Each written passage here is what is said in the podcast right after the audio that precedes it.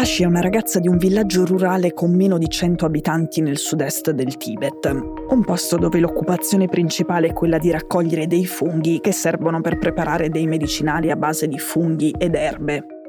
Tashi finora ha studiato da remoto in una casa affollatissima e ha vissuto con i nonni. I suoi genitori lavorano a circa 750 km.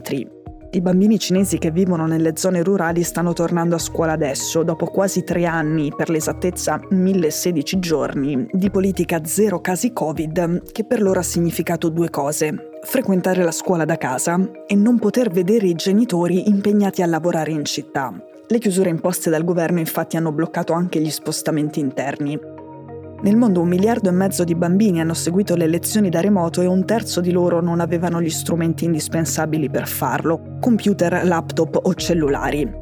Per 291 milioni di bambini in Cina questa condizione è finita. Per il resto dei cinesi le previsioni sono un po' apocalittiche.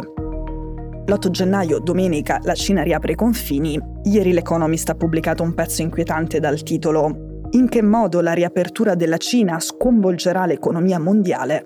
Una storia di morte, crescita e inflazione.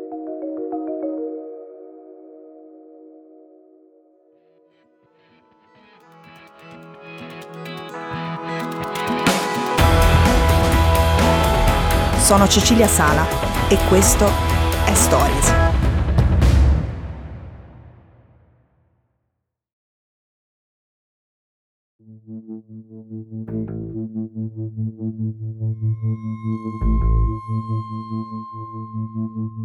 I dati sono incerti, le stime parlano di decine di migliaia di contagi al giorno. Quello che si vede è che nelle farmacie sono finiti gli antidolorifici e gli antinfiammatori, negli ospedali i posti letto. L'Economist dice anche che la riapertura cinese sarà senza dubbio il fatto più importante per l'economia globale nel 2023, ma che prima avverrà la fase horror. I modelli predittivi parlano di un milione e mezzo di morti in pochi mesi. 那么其实农村来讲呢，最主要的是两点，一个是要保证药能够下去。 Questa che state ascoltando è un'esperta della Commissione Medica Nazionale. Sta spiegando in un'intervista alla TV di Stato le misure adottate per contrastare i contagi nelle zone rurali. Le zone rurali come quella dove vive Tashi in questo momento sono sotto stretta osservazione perché i medici cinesi dicono che il picco di contagi delle megalopoli si sta esaurendo e il virus sta correndo nelle campagne, dove ci sono più anziani e meno strutture mediche e dove tra poco arriveranno moltissime persone. Il 22 gennaio è il capodanno cinese e nella settimana di vacanze sono milioni quelli che tornano dalle proprie famiglie nei luoghi di origine. Se vi ricordate, la pandemia globale era nata proprio con il capodanno cinese del 2020, con la diffusione rapida per gli spostamenti che c'erano stati in quel momento. La Cina doveva riaprire e lo ha fatto anche tardi. Però l'inversione di marcia di Xi Jinping è arrivata all'improvviso, a sorpresa, senza che nessuno se lo aspettasse, senza dare alcuna spiegazione e senza adeguata preparazione, ad esempio senza scorte di medicinali e di vaccini efficaci. Nelle grandi città a fine dicembre gli ospedali erano pieni di ricoverati. Secondo alcuni documenti attribuiti alla Commissione Medica Nazionale, i contagi sarebbero stati oltre 250 milioni. Il governo cinese ha eliminato i tamponi e ha smesso di fornire cifre giornaliere sui contagi. La mancata trasparenza spaventa, gli Stati Uniti hanno deciso di richiedere un tampone obbligatorio per chi arriva dalla Cina, l'Unione Europea ci sta pensando, il governo di Pechino si è arrabbiato Nel fare l'offeso e per orgoglio ha rifiutato anche i vaccini efficaci offerti in regalo da Bruxelles, anche se uno dei principali problemi della Cina è che Pechino in questi anni di pandemia non ha prodotto alcun vaccino a mRNA.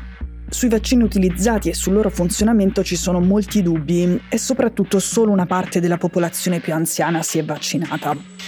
中国抗疫和为全球疫情防控所做的贡献，截止目前。 Nel discorso di fine anno il presidente Xi Jinping ha parlato del Covid con toni più moderati di quanto non abbia mai fatto. Ha detto che il popolo cinese è stato eroico e che ora la lotta contro il Covid entra in una nuova fase. Però appunto nessuna spiegazione su perché il suo governo abbia cambiato all'improvviso la sua politica. Evidentemente le proteste dei giovani cinesi a novembre, insieme all'economia a rischio recessione, hanno avuto un ruolo. Qualche giorno dopo sì ha chiesto aiuto proprio ai giovani, ha detto che devono dare una mano nella ripartenza del paese. Dai discorsi che fanno online loro sembrano ancora piuttosto rancorosi nei confronti del governo. Dicono che in questi anni ha rubato la loro giovinezza.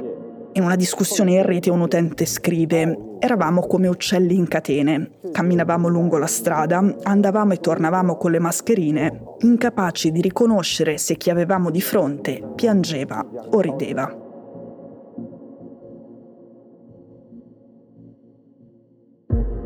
Adesso vediamo la cosa anche dal nostro punto di vista. Con le riaperture la crescita economica cinese sarà una buona notizia innanzitutto ovviamente per la Cina e poi per l'economia globale, ma dipende molto da chi sei dentro l'economia globale. Ne beneficeranno soprattutto quelli che vendono alla Cina, cioè non l'Occidente che soprattutto compra dalla Cina. Per quanto riguarda l'Italia i nostri problemi principali sono l'inflazione e il gas. La crescita cinese significa che i cittadini del paese più popoloso del mondo ricominceranno a fare acquisti, questo aumento rapido della domanda farà alzare i prezzi, cioè farà aumentare ancora di più l'inflazione. All'inflazione devono badare le banche centrali, per contenerla la BCE sta alzando i tassi di interesse. I tassi di interesse sono il costo del debito e noi siamo il paese più indebitato d'Europa, quindi è un problema prima di tutto nostro. Il gas. La Cina chiusa consuma molta meno energia della Cina aperta, la Cina che cresce consuma moltissima energia. L'Italia deve cercare questa estate di riempire i serbatoi di gas, provando anche a pagarlo un prezzo decente in previsione del prossimo inverno. La Cina che apre e cresce significa un grande competitor che proverà ad accaparrarsi gas sul mercato, togliendone ad altri e soprattutto facendo aumentare il suo prezzo.